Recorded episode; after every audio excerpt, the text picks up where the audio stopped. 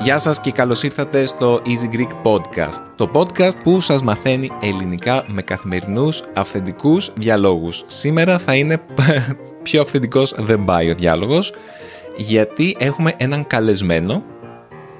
Είμαι ο Δημήτρης, συγγνώμη δεν συστήθηκα για όσους δεν με ξέρετε. Στην άλλη άκρη της γραμμής έχω αυτή τη φορά τον αγαπητό Νίκο. Γεια σου Νίκο, καλώς ήρθες στο Easy Greek Podcast.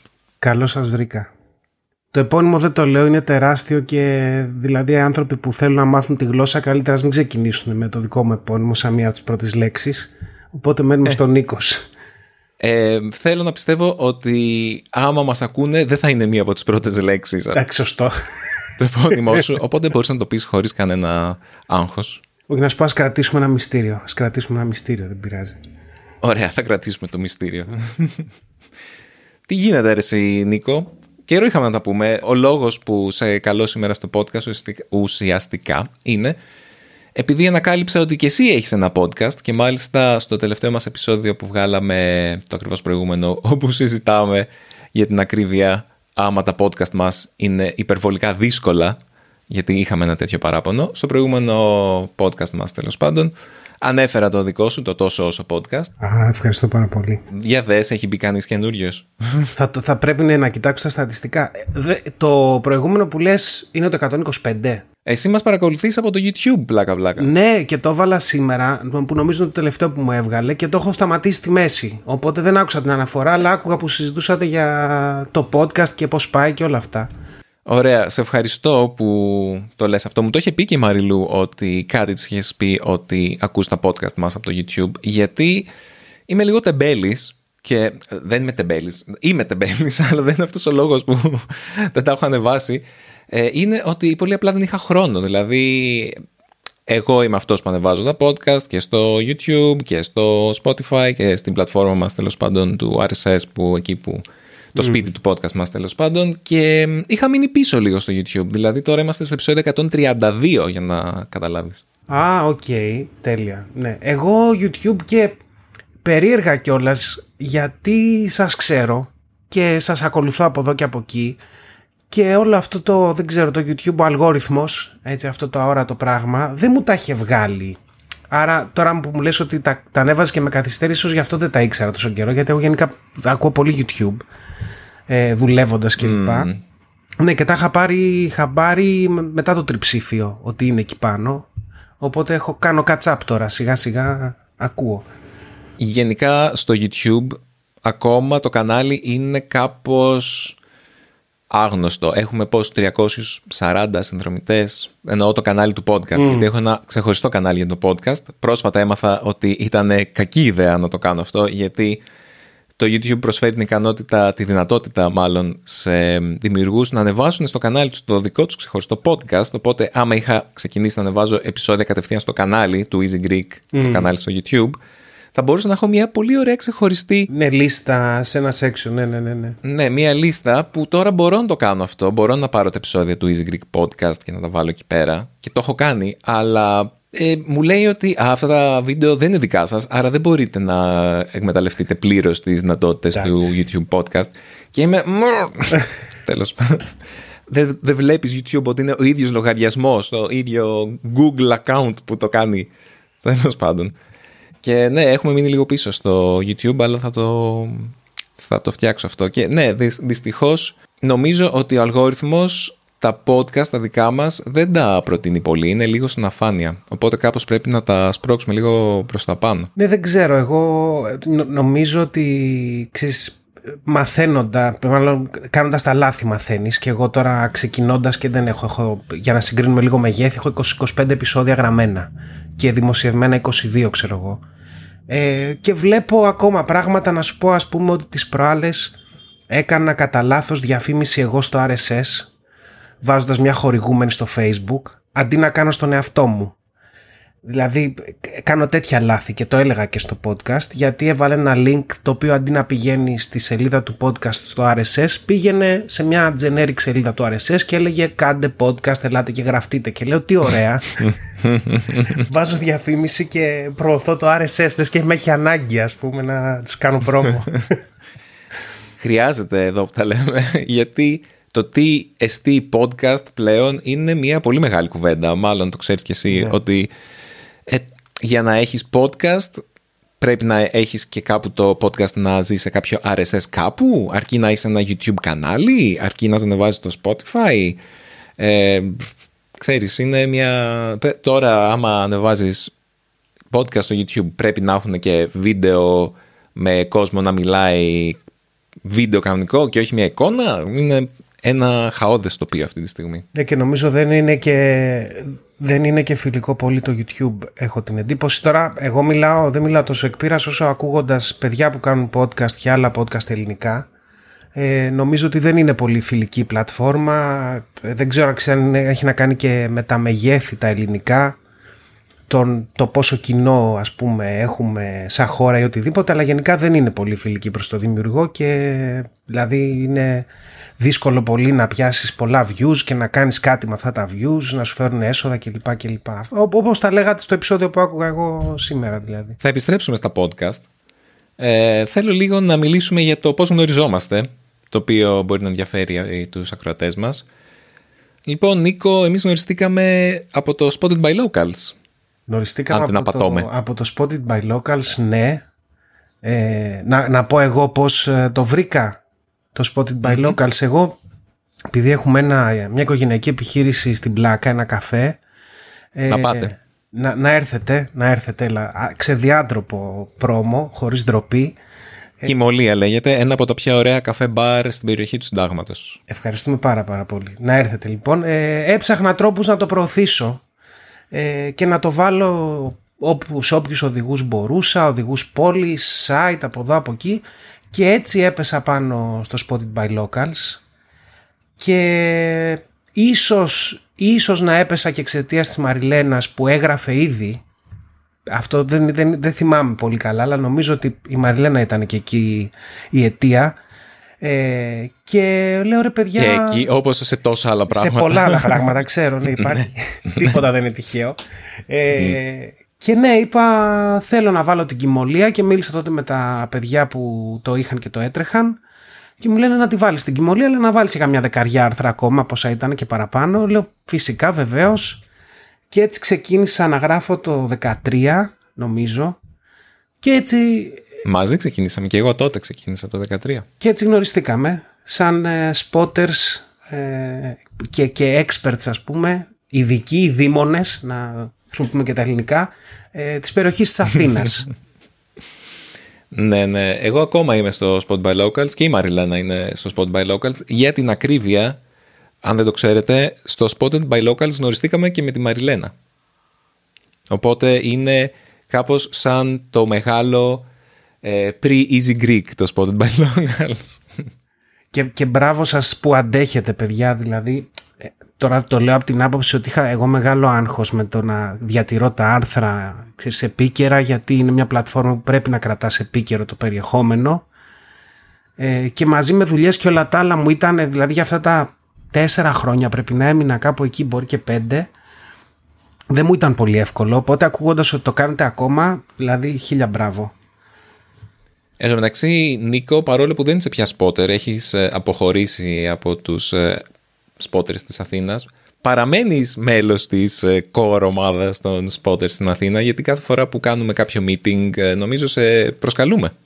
Βεβαίως, έχω τον τρόπο μου να χώνομαι πάντα, να τρουπώνω και να υπάρχω εκεί.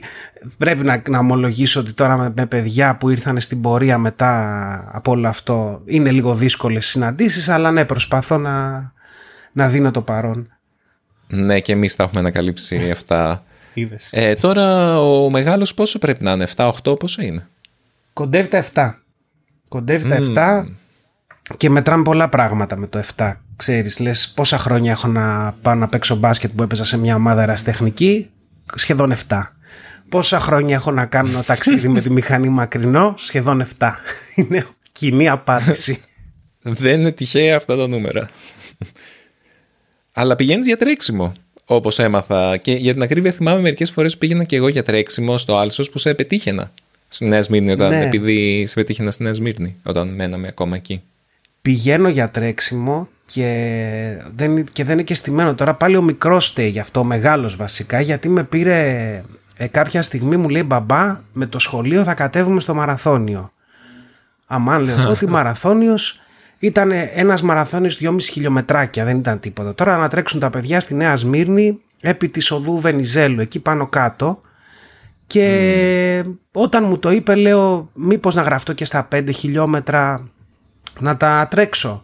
Και γράφτηκα και τα έβγαλα πολύ δύσκολα, με πολύ κόπο και υδρότα και με ένα χρόνο απαράδεκτο γενικά για την ηλικία και αυτά που νόμιζα για τον εαυτό μου. Οπότε έτσι ξεκίνησα τον Οκτώβρη που μας πέρασε να τρέχω συστηματικά, δηλαδή 3 φορές τη βδομάδα, ξέρω εγώ. Και εξελίσσεται αυτό σιγά σιγά. Αλλά λες ότι δεν θέλεις να πας για δεκάρι και πιο πάνω? Κοίτα, επειδή, και τα λέω και στο podcast αυτά γιατί γκρινιάζω αρκετά σαν άνθρωπος, το πεντάρι δυστυχώς είναι τόσο χαμηλό σαν απόσταση που πάνε όλοι, ακόμα και αυτοί που πάνε για χαβαλέ και πάνε για να βγάλουν φωτογραφίες, και εμένα πολύ με ενοχλούν όλα αυτά. Ναι, έχω ακούσει που τα λες στο podcast αυτά και γελάω πάρα πολύ γιατί δεν ξέρω πώς είναι ακριβώς. Ναι, και ξέρεις τι γίνεται. Εντάξει, είναι η χαρά του αθλητισμού τώρα, πέρα από την πλάκα, και είναι ωραίο.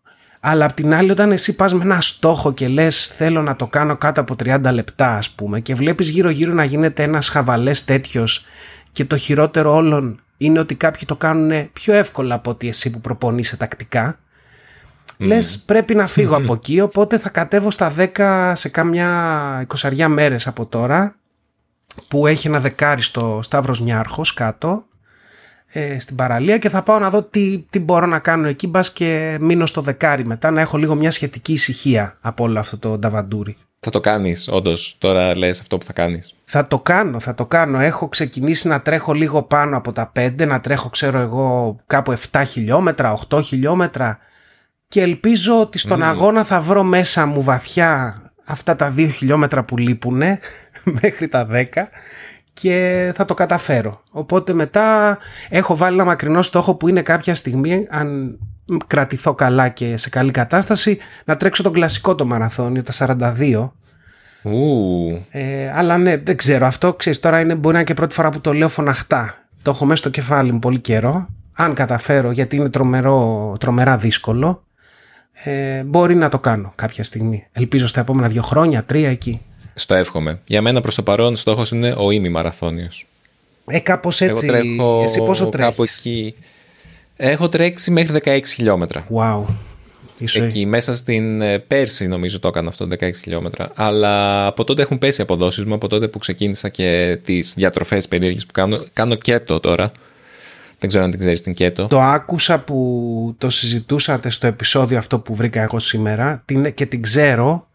Και γελούσα πάρα πολύ, όχι με αυτή τη δίαιτα, η οποία είναι καθόλου normal και ξέρεις, επιστημονικά αποδεδειγμένη κλπ. Αλλά γιατί εγώ στο προηγούμενο επεισόδιο του δικού μου podcast έλεγα για τη δίαιτα του σαρκοφάγου που υπάρχει. Ναι.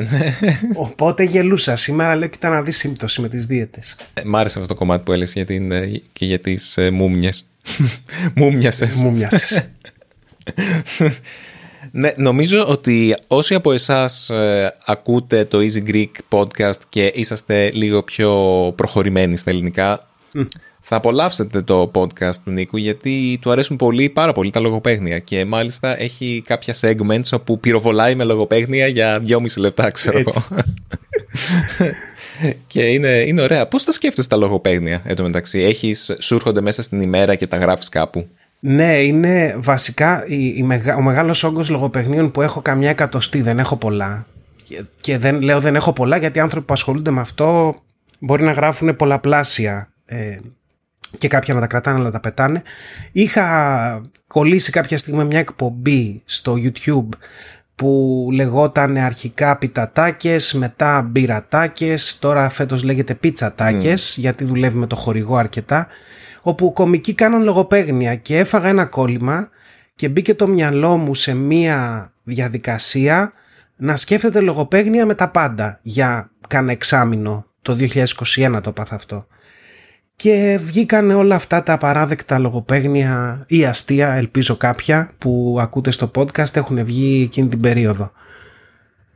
Κάποια είναι πιο πετυχημένα από άλλα. Να είμαστε ειλικρινείς, βέβαια. Να είμαστε ειλικρινείς, αλλά έχει και κάποια καλά. Εγώ είμαι των λογοπαιγνίων, μου αρέσουν και τα εκτιμώ, είμαι από αυτούς. Οπότε... Εντάξει, μια χαρά. Ναι. Κοίταξε, ο σκοπός κάποιων είναι και να είναι άσχημα και κακά. Δηλαδή είναι αυτό. Τα κακά λογοπαίγνια που είσαι ναι, αλλά ναι.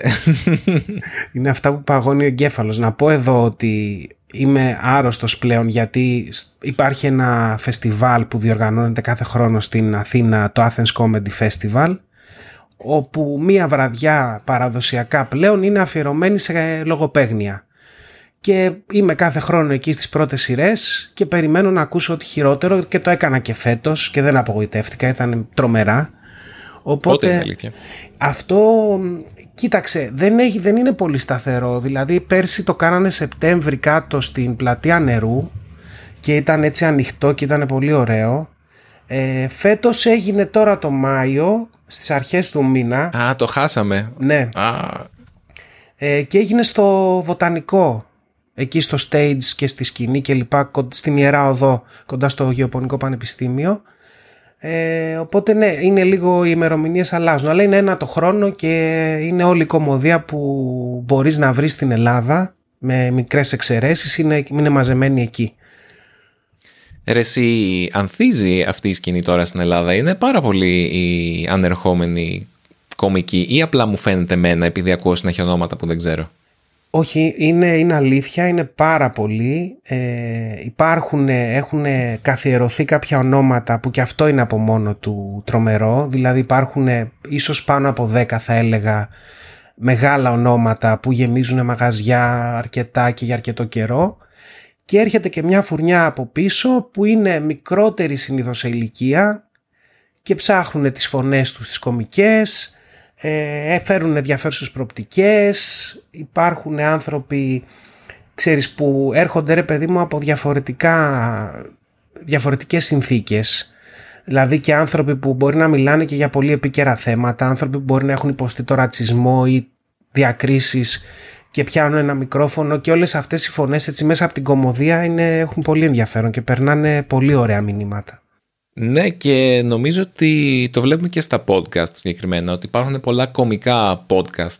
Κοίταξε, θα σου πω εγώ ότι έχει, σίγουρα είναι κάποια πολύ γνωστά και εγώ τα ακούω. Δηλαδή εμένα μεγάλη μου αγάπη είναι ο Μάκης ο Πασιμακόπουλος, ο οποίος κάνει ένα podcast, το εξωφρενικά σημαντικό podcast, ελπίζω να μην λέω τον τίτλο λάθος, αλλά κάπως έτσι είναι. Νομίζω ότι το έχω ακούσει αυτό, ναι. Το εξωφρενικά σημαντικό podcast. Το οποίο είναι τρομερό, δηλαδή, και νομίζω ότι είναι και σε αρκετά υψηλή θέση στα ελληνικά podcast συγκεκριμένα. Και βέβαια πολλά παιδιά που, ξέρεις, είναι κάποια που είναι και vidcast, δηλαδή και παίζουν κυρίως στο YouTube, γιατί αυτό το λίγο podcast, vidcast και αυτές τις ορολογίες δεν τις έχουμε ξεκαθαρίσει πολύ ακόμα, αλλά υπάρχουν. Υπάρχει, ναι. Στο YouTube, να πω και το αγαπημένο μου και από εκεί που ξεκίνησα εγώ να ακούω podcast, τη Μαρμελάδα Φράουλα, που την κάνει ο Στέλιος Ανατολίτης και ο Χάρης Νταρζάνος, δύο κομικοί, εκπληκτικά παιδιά και πολύ καλοί κομικοί, που είχαν ξεκινήσει αυτό το podcast και το συνεχίζουν ακόμα, και είναι πολύ ενδιαφέρον και αυτό, έτσι, να δίνουμε μερικές προτάσεις. Αυτό που θέλω να πω είναι ότι το podcast στην Ελλάδα, κατά βάση, τα περισσότερα από τα μεγαλύτερα podcast, όχι όλα προφανώς, αλλά βλέπω ότι υπάρχει μία προτίμηση προς αυτό το είδος της κωμωδίας γενικότερα. Ναι, νομίζω ότι είναι, ξέρεις, εγώ καμιά φορά προσπαθώ να ταυτιστώ και με τον κόσμο και να σκεφτώ λίγο τι κάνει και πώς λειτουργεί στην καθημερινότητα. Νομίζω ότι αυτή η διάρκεια του μισάωρα, ας πούμε, της μισής ώρας ή των 40 λεπτών ή των 20 λεπτών που κάποιος κάνει μια μετακίνηση από το σπίτι στη δουλειά, από τη δουλειά στο σπίτι, είναι μια καλή ευκαιρία να βάλει να ακούσει κάτι τέτοιο που φεύγει από τη μουσική που και όλοι την αγαπάμε και την ακούμε, αλλά είναι λίγο κάτι διαφορετικό, κάτι που μπορεί να έχει και ένα στοιχείο έκπληξης μεγαλύτερο από κάποια playlist που έχεις φτιάξει και την ξέρεις τι θα ακούσεις και τι έχεις βάλει. Οπότε νομίζω ότι βολεύει πάρα πολύ και σε αυτό και πολλά από τα views, αν δεν ξέρω η ορολογία είναι σωστή τώρα, η listens ή πώς αλλιώς μπορούμε να τα πούμε, τις ακροάσεις, είναι από μέσα μαζικής μεταφοράς και μέσα στο αυτοκίνητο, κολλημένοι στην κίνηση κλπ. Εγώ έχω φίλους που το ακούνε το δικό μου podcast ευλαβικά Τετάρτη απόγευμα γινώντας από τη δουλειά, ας πούμε. Πολύ χαίρομαι. Ελπίζω να υπάρχουν φίλοι που ακούνε και εμάς κάθε Πέμπτη απόγευμα που ανεβάζουμε το δικό μας. Έτσι. Είναι κάποιοι μετρημένοι και λίγοι, είναι αλήθεια, που μας λένε «Α, έμαθα τα νέα σας από το podcast, γιατί πια δεν σας βλέπω και δεν ξέρω τι κάνετε, πρέπει να σας ακούω στο podcast για να μαθαίνω νέα σας». Αλλά εγώ συγκεκριμένα πολλά από τα podcast, τα ελληνικά podcast, δεν τα παρακολουθώ τόσο πολύ, ακριβώς επειδή υπάρχει μία προτίμηση, ένα skewing, πώς θα το πούμε αυτό. Υπάρχει δηλαδή η συντριπτική πλειοψηφία των γνωστών και πιο δημοφιλών podcast στην Ελλάδα έχουν είτε να κάνουν με κωμωδία, είτε έχουν να κάνουν με σχέσεις, είτε είναι κοινωνικά θέματα. Έχουν μία κάπως σαν talk show είναι μερικές φορές. Και δεν είναι τόσο του γούστου μου. Πέρα από την κωμωδία που μου αρέσει, πάντα εγώ ψάχνω τα podcast που ανακαλύπτω, τα βρίσκω κάπως ανάποδα. Ψάχνω θέματα που με ενδιαφέρουν, που θέλω να μάθω περισσότερα, και ψάχνω podcast έτσι. Ναι. Μ' αρέσουν τα podcast όπου ακούω πράγματα για να μάθω κάτι. Γι' αυτό μου αρέσει, ξέρω εγώ, και πολύ το podcast του Tim Ferriss, για παράδειγμα, ή του Dan Carlin. Από αγγλικά, από αγγλόφωνα podcast, και από ελληνικά μου αρέσει πάρα πολύ το πώς λέγεται, τα διορθωτικά μαθήματα ιστορίας, άκουγα σε κάποια φάση, ο Archaeostoryteller. Ναι, μπράβο, είναι ωραίος. Τον έχω ακούσει και εγώ κάποιες φορές. Αν και ο Archaeostoryteller είναι πάρα πολύ hyper, μερικές φορές με αγχώνει. Εγώ είμαι πιο chill, έτσι, χαμηλής ταχύτητας, και ο Archaeostoryteller είναι πραγματικά τσίτες. Ναι, είναι σημαντικό αυτό που λες όμως, γιατί όντως και εγώ έχω φίλους οι οποίοι ξεκινήσαν να ακούνε το podcast και μου λένε «Ρε εσύ, στο τάδε επεισόδιο με εκνεύρισες». Όχι με αυτά που έλεγα, τους μετέδωσα, ας πούμε, μια ένταση. Οπότε είναι πολύ σημαντικό αυτό που λες, γιατί έχει να κάνει και με το στυλ ή το mood στο οποίο είσαι, τη διάθεση στην οποία βρίσκεσαι. Μπορεί να θες να ακούσεις κάτι πιο χαλαρό όντως και όχι κάτι τσίτα, ή να σε προβληματίσει πάρα πολύ σε σημείο που να σου χαλάσει, ας πούμε, υποθετικά την ψυχολογία επειδή το άκουσες. Ναι, ευτυχώς υπάρχουν τόσα πολλά podcast πια και είναι ανερχόμενο είδος στην Ελλάδα. Όντως, δηλαδή πριν 2-3 χρόνια πολύ λιγότερα podcast υπήρχαν, και τώρα πραγματικά πέρσι το χειμώνα και μετά την καραντίνα, θα έλεγα, το 1-2 τελευταία χρόνια, κάνουν πλάκα και λένε «Α, και κάθε καρδιά-καρύδι έχει βγάλει podcast και η Κουτσή Μαρία έχει podcast». Κουτσή Μαρία, το βλέπω να σημαίνει. Κουτσή Μαρία, εγώ θα δηλώσω πρώτος μια Κουτσή Μαρία εδώ, όντως. Μπράβο. Κοίταξε, είναι μια ωραία διέξοδος, θεωρώ. Εγώ γι' αυτό το έκανα, δηλαδή. Γιατί είχα πράγματα που σκεφτόμουν και υπέθετα στο κεφάλι μου μέσα ότι μπορεί να ενδιαφέρουν, να είναι αστεία, και εντάξει, μια χαρά. Τώρα το κατά πόσο, ξέρεις, ανθίζουν και στο οικονομικό κομμάτι, δηλαδή αν όλοι αυτοί οι άνθρωποι που τα κάνουν, μπράβο, αυτό ήθελα να αναφέρω, ναι, έχουν ένα εισόδημα που τους επιτρέπει να το κάνουν σωστά και με όρεξη και να βάζουν όλο το χρόνο που χρειάζεται για μια έρευνα, για ένα podcast ή για οτιδήποτε. Αυτό είναι ένα ερώτημα. Δεν το ξέρω, δεν είμαι στο χώρο, οπότε δεν ξέρω πώς γίνεται ακριβώς. Νομίζω ότι και στο εξωτερικό τα χρήματα έρχονται από τις χορηγίες, όπως και στο YouTube βασικά. Δεν νομίζω ότι σε πληρώνει κανείς για να κάνεις podcast. Οι διαφημίσεις είναι αυτές που σε πληρώνουν κατά βάση. Ναι. Τώρα να τοποθετήσω εδώ μια διαφήμιση, θα έχει νόημα.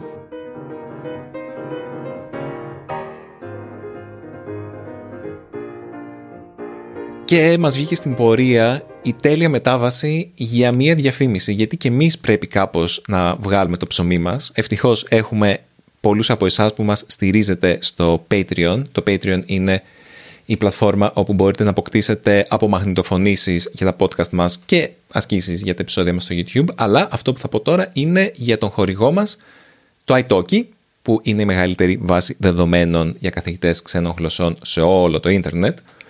Μπείτε στο italki και μπορείτε να ανακαλύψετε καθηγητές ξένων γλωσσών που μιλάνε τη γλώσσα σας. Μπορεί να μην μιλάτε αγγλικά, μπορεί να μιλάτε ιταλικά, γαλλικά.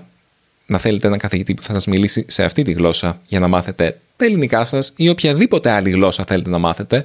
Να, εγώ για παράδειγμα μαθαίνω ιαπωνικά, το έχω πει πάρα πολλές φορές και σαν διαφήμιση για το italki. Μάλιστα η καθηγήτριά μου πριν κάποιες εβδομάδες ήρθε στην Αθήνα και τη γνώρισα.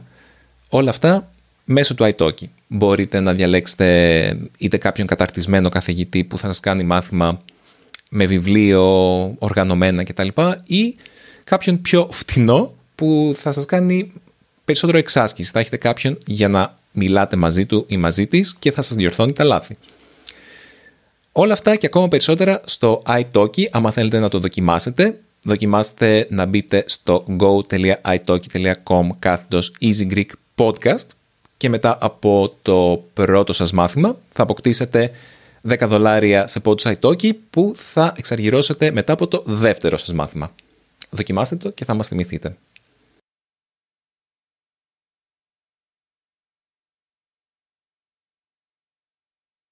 Πάμε πίσω στον Νίκο. Ήρθαμε λοιπόν, να είμαστε. Ωραία πλατφόρμα αυτή. Δεν είχα ιδέα. Την ξέρεις?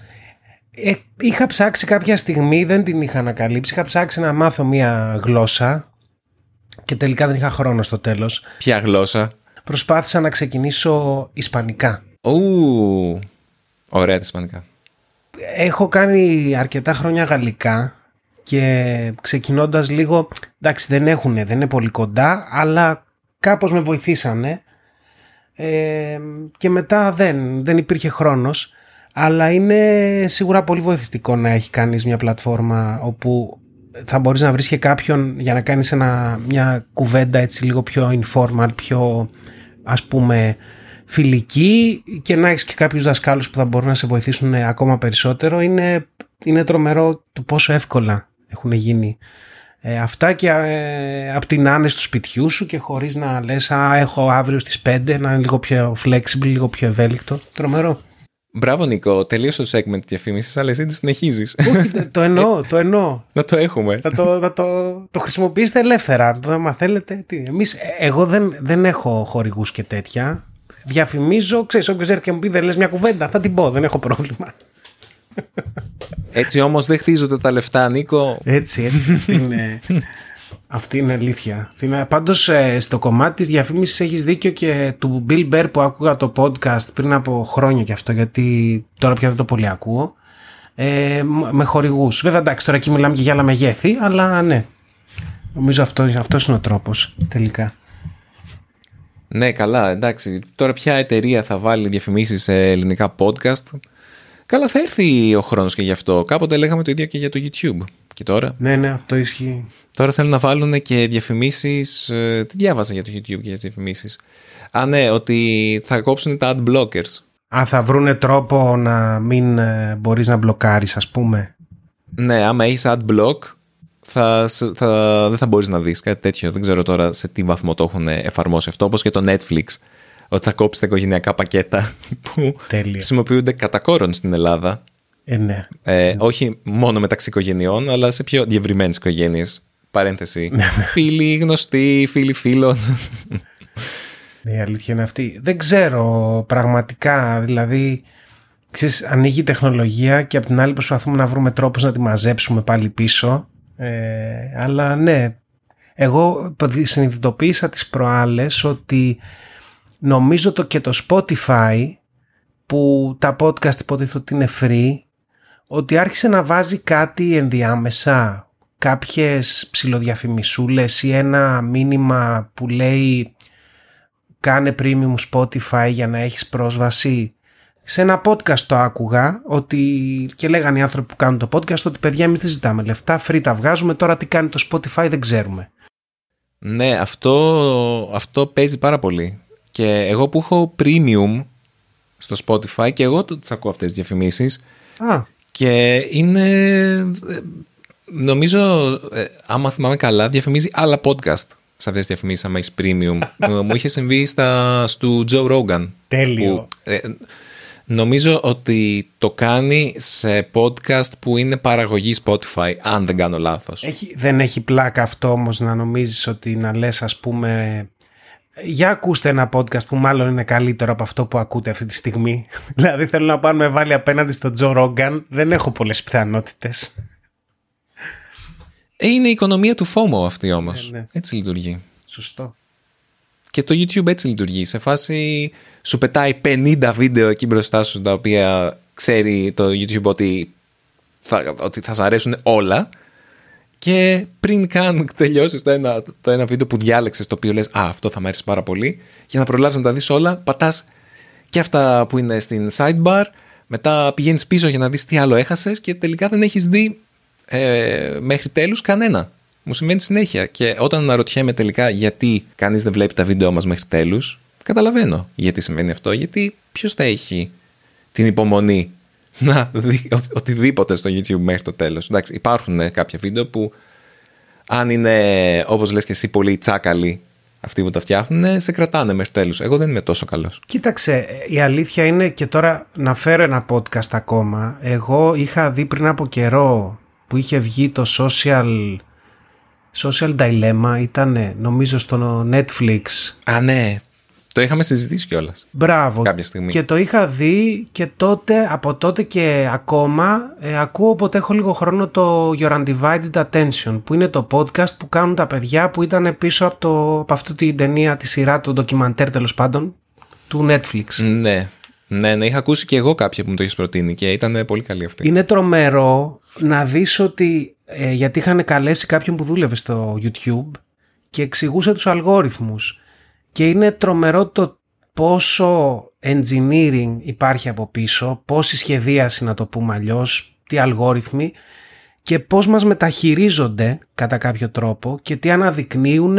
Και αν τα ακούσεις όλα αυτά, καταλαβαίνεις γιατί είναι πολύ δύσκολο να βρει δρόμο ένα podcast, ελληνικό ή όχι, και να ακουστεί σε μια μεγάλη μάζα. Δηλαδή αυτό που θυμάμαι χαρακτηριστικά ήταν ότι έλεγαν ότι ο αλγόριθμος του YouTube αποφασίζει για το τι θα κάνει με το κάθε βίντεο που ανεβαίνει στα πρώτα 15 λεπτά, ή μπορεί να λέω και πολύ, από τη στιγμή που ανεβαίνει στην πλατφόρμα. Πράγμα το οποίο σημαίνει ότι αν εκεί δει traction, θα στο πάει ψηλά. Αν στα πρώτα 15 λεπτά, και πόσο άδικο είναι αυτό, δεν έχει αρκετά views ή αρκετά reactions σε οτιδήποτε, θα το θάψει. Ναι. Αυτό το κάνουν με τους subscribers, ξέρεις. Πρώτα το δείχνουν στους subscribers και σε αυτούς που παρακολουθούν πολλά βίντεο σου, και άμα αυτοί πατήσουν να το δούνε, το YouTube καταλαβαίνει ότι όπα, αυτό είναι περιεχόμενο το οποίο ενδιαφέρει τους subscribers και αυτούς που παρόλα αυτά βλέπουν το... Μπορεί να μην είναι subscribers, αλλά παρόλα αυτά μπορεί να βλέπουν το βίντεο. Ας το σπρώξουμε και σε άλλους. Και άμα και αυτοί το δούνε, το σπρώχνουν και σε περισσότερους. Και αν και αυτοί το δούνε, ξέρεις, αυξάνεται...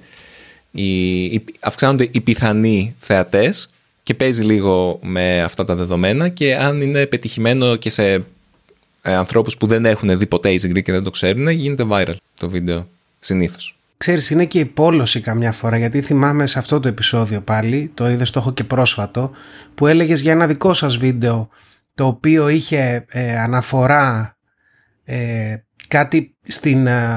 Μακεδονία και λίγο ο κόσμος Μπράβο, ναι. Δηλαδή και είναι τρομερό αυτό, το πόσο ο αλγόριθμος προσπαθεί να δημιουργήσει πόλωση και την ενθαρρύνει και δεν την κατευνάζει σε καμία περίπτωση, που θα ήταν και αυτό πολύ θεμιτό, να κατευνάσει κάποιος δηλαδή ένα βίντεο το οποίο προκαλεί ακραίες αντιδράσεις που μπορούν πολύ εύκολα να το βρούνε αναλύοντας τη γλώσσα στα σχόλια ή οτιδήποτε. Θα πρέπει να μην το προωθεί κανονικά. Επειδή η πλατφόρμα από αυτά ζει όμως, τελικά το προωθεί περισσότερο από ένα ωραίο podcast που μπορεί να συζητάει μια γλώσσα ή να λέει κάτι άλλο. Πάει και δείχνει πιο πολύ αυτά τα βίντεο. Από τη μία, καταρχάς, θα έλεγα ότι δεν θα ήθελα να κατευνάσει τις απόψεις που βλέπουν το βίντεο μόνο και μόνο για αυτό το κομμάτι, ή βλέπουν και ξαναβλέπουν το short μόνο και μόνο για αυτό το κομμάτι, γιατί ως δημιουργός θα ένιωθα ότι μου κόβει κάτι. Ότι το βίντεο θα ήταν πετυχημένο διαφορετικά, ακόμα και αν το βλέπαν για τους λάθος λόγους, και θα ερχόταν το YouTube και θα μου έλεγε «Οπ, αυτό το βίντεο έγινε δημοφιλές για τους λάθος λόγους, οπότε δεν θα το δείξω πια». Το οποίο εμένα θα με απογοήτευε, γιατί μπορεί να έπρεπε, ας πούμε, κανονικά να είναι λιγότερο πετυχημένο από ό,τι ήταν το συγκεκριμένο βίντεο, που έχει κάτι, δεν ξέρω πόσες εκατοντάδες χιλιάδες views τώρα, για όλους τους λάθους λόγους. Αλλά και πάλι, αν βασίζεσαι για τα χρήματά σου, που ευτυχώς εμείς δεν βασιζόμαστε τόσο πολύ στα views για τα έσοδά μας, θα ήταν λιγότερα χρήματα για σένα. Και τελικά βλέπουμε ότι όλο αυτό επιστρέφει στα χρήματα. Το YouTube, όπως είπες και εσύ, θέλει όσο να τον περισσότερο κόσμο να βλέπει όσο να τον περισσότερο YouTube για όσο να τον περισσότερες ώρες. Σωστά, σωστά. Είναι ο τελικός σκοπός αυτός. Ξέρεις, χωράει πολλή κουβέντα, γιατί γίνεται πολλή κουβέντα σε χώρες που είναι πολύ πιο ανεπτυγμένα αυτά και ίσως και στην Ελλάδα, αλλά χωράει πολλή κουβέντα όλο αυτό το κομμάτι του censorship και πού σταματάει η λογοκρισία, ναι, και πού ξεκινάει το δικαίωμα προφανώς να εκφράζονται απόψεις ελεύθερα και να διακινούνται κλπ. Αλλά και το «αλλά» τώρα δεν έχει να κάνει με το ότι είμαι υπέρ του να γίνεται η λογοκρισία. Απλά αν εξετάσεις περιπτώσεις στις οποίες εθνικιστικά κινήματα ή ακραίες απόψεις πόσο γρήγορα έχουν μεταδοθεί εκμεταλλευόμενοι τον τρόπο που δουλεύει ο αλγόριθμος, σε κάνει να σκέφτεσαι τρόπους τεχνικούς πια, τεχνολογικούς, με τους οποίους θα μπορούσαμε να είμαστε λίγο πιο aware αυτού του πράγματος, να έχουμε μια αντίληψη ότι τι γίνεται, να καταλαβαίνουμε, γιατί καμιά φορά δεν καταλαβαίνεις. Δηλαδή, όταν καταναλώνεις περιεχόμενο, βλέπεις κάτι που σε πορώνει, σε φανατίζει, σε εκνευρίζει, αντιδράς με αυτό το περιεχόμενο και το βοηθάς ακόμα περισσότερο και μπορεί και να μην πρέπει κιόλας. Δεν ξέρω, είναι πολύ μεγάλη κουβέντα αυτή, βέβαια, συζήτηση. Πολύ μεγάλη κουβέντα. Μπορούμε να την κρατήσουμε για ένα άλλο επεισόδιο, Νίκο, γιατί είμαστε είμαστε αρκετά πάνω από το συνηθισμένο μας χρόνο για κάθε επεισόδιο. Αυτό γίνεται άμα έχεις να τα πεις καιρό με κάποιον, αυτό γίνεται. Αλλά ναι, μπορούμε να την κρατήσουμε και να κάνουμε μια κουβέντα μόνο για παραπληροφόρηση και όλα αυτά τα πράγματα, τα ενδιαφέροντα. Παραπληροφόρηση. Διάβασες το βιβλίο του Άρη Χατζηστεφάνου. Όχι. Το πάρα πολύ ωραίο βιβλίο, «Προπαγάνδα και παραπληροφόρηση», το προτείνω σε όλους και όλες. Α, τέλεια. Έχω μαζέψει μια στίβα βιβλία, αλλά πες μου τι είναι, γιατί θα το παραγγείλω, θα μπει στη στίβα και κάποια στιγμή θα έρθει η ώρα του να διαβαστεί. Είναι ένα εγχειρίδιο, ας πούμε, για το πώς να εντοπίζεις τα fake news και όταν μια είδηση είναι προπαγάνδα ή παραπληροφόρηση με διάφορους τρόπους. Δηλαδή, σου εξηγεί, έχει ένα κεφάλαιο για διαγράμματα τα οποία μπορεί να είναι σωστά, αλλά να παίζουν με τα ποσοστά με έναν τέτοιο τρόπο, με το πώς δείχνουν τις μπάρες, ας πούμε, σε ένα γραφικό όσον αφορά ποσοστά, που με αυτόν τον τρόπο να περνάνε ένα άλλο μήνυμα, ένα μη αντικειμενικό μήνυμα, για παράδειγμα. Ή ήταν ένα κεφάλαιο το οποίο έλεγε για το πώς τα μουμουέ παίρνουν όλα τους ή τέλος πάντων τα μεγάλα μουμουέ παίρνουν δελτία τύπου από την ίδια την αστυνομία και πολλά από αυτά που διαβάζουμε στα μεγάλα μουμουέ είναι κατευθείαν γραμμένα από το κέντρο τύπου της αστυνομίας. Ναι, okay. Για παράδειγμα, και μπορεί να μην ξέρουμε ότι δεν υπάρχει ανεξάρτητη έρευνα σχετικά με πάρα πολλά από αυτά που διαβάζουμε στα μεγάλα μέσα, και όχι μόνο στα μεγάλα και στα μικρά, και είναι αυτά που η αστυνομία βγάζει. Έχει πολλά τέτοια. Έχει ένα κεφάλαιο, ας πούμε, για τα logical fallacies, τις λογικές πλάνες. Είναι πολύ ωραίο βιβλίο. Σημειώθηκε. Ναι, στο προτείνω. Και σε όλους τους όσους... Και το προτείνω και σε όλους... όλους όσοι ξέρουν ή όλους όσους. Πάντα με μπερδεύει αυτό, ρε Νίκο. Δεν μπορώ να το καταλάβω. Εμένα μου κάναν παρατηρήσεις 2-3 φορές και το έχω κάνει όλους όσοι ξέρουν, ας πούμε. Και το πάω με αυτό. Δεν ξέρω τώρα αν είναι... Ωραία, το προτείνω σε όλους όσοι μπορούν να γνωρίσουν, να διαβάσουν, θέλω να πω, ελληνικά και τους ενδιαφέρει το θέμα της προπαγάνδας από τα κυρίαρχα μουμουέ, μέσα μαζικής επικοινωνίας δηλαδή. Και αυτή είναι η πρόταση της εβδομάδας από εμένα. Πρόταση της εβδομάδας είναι το «Τόσο όσο podcast».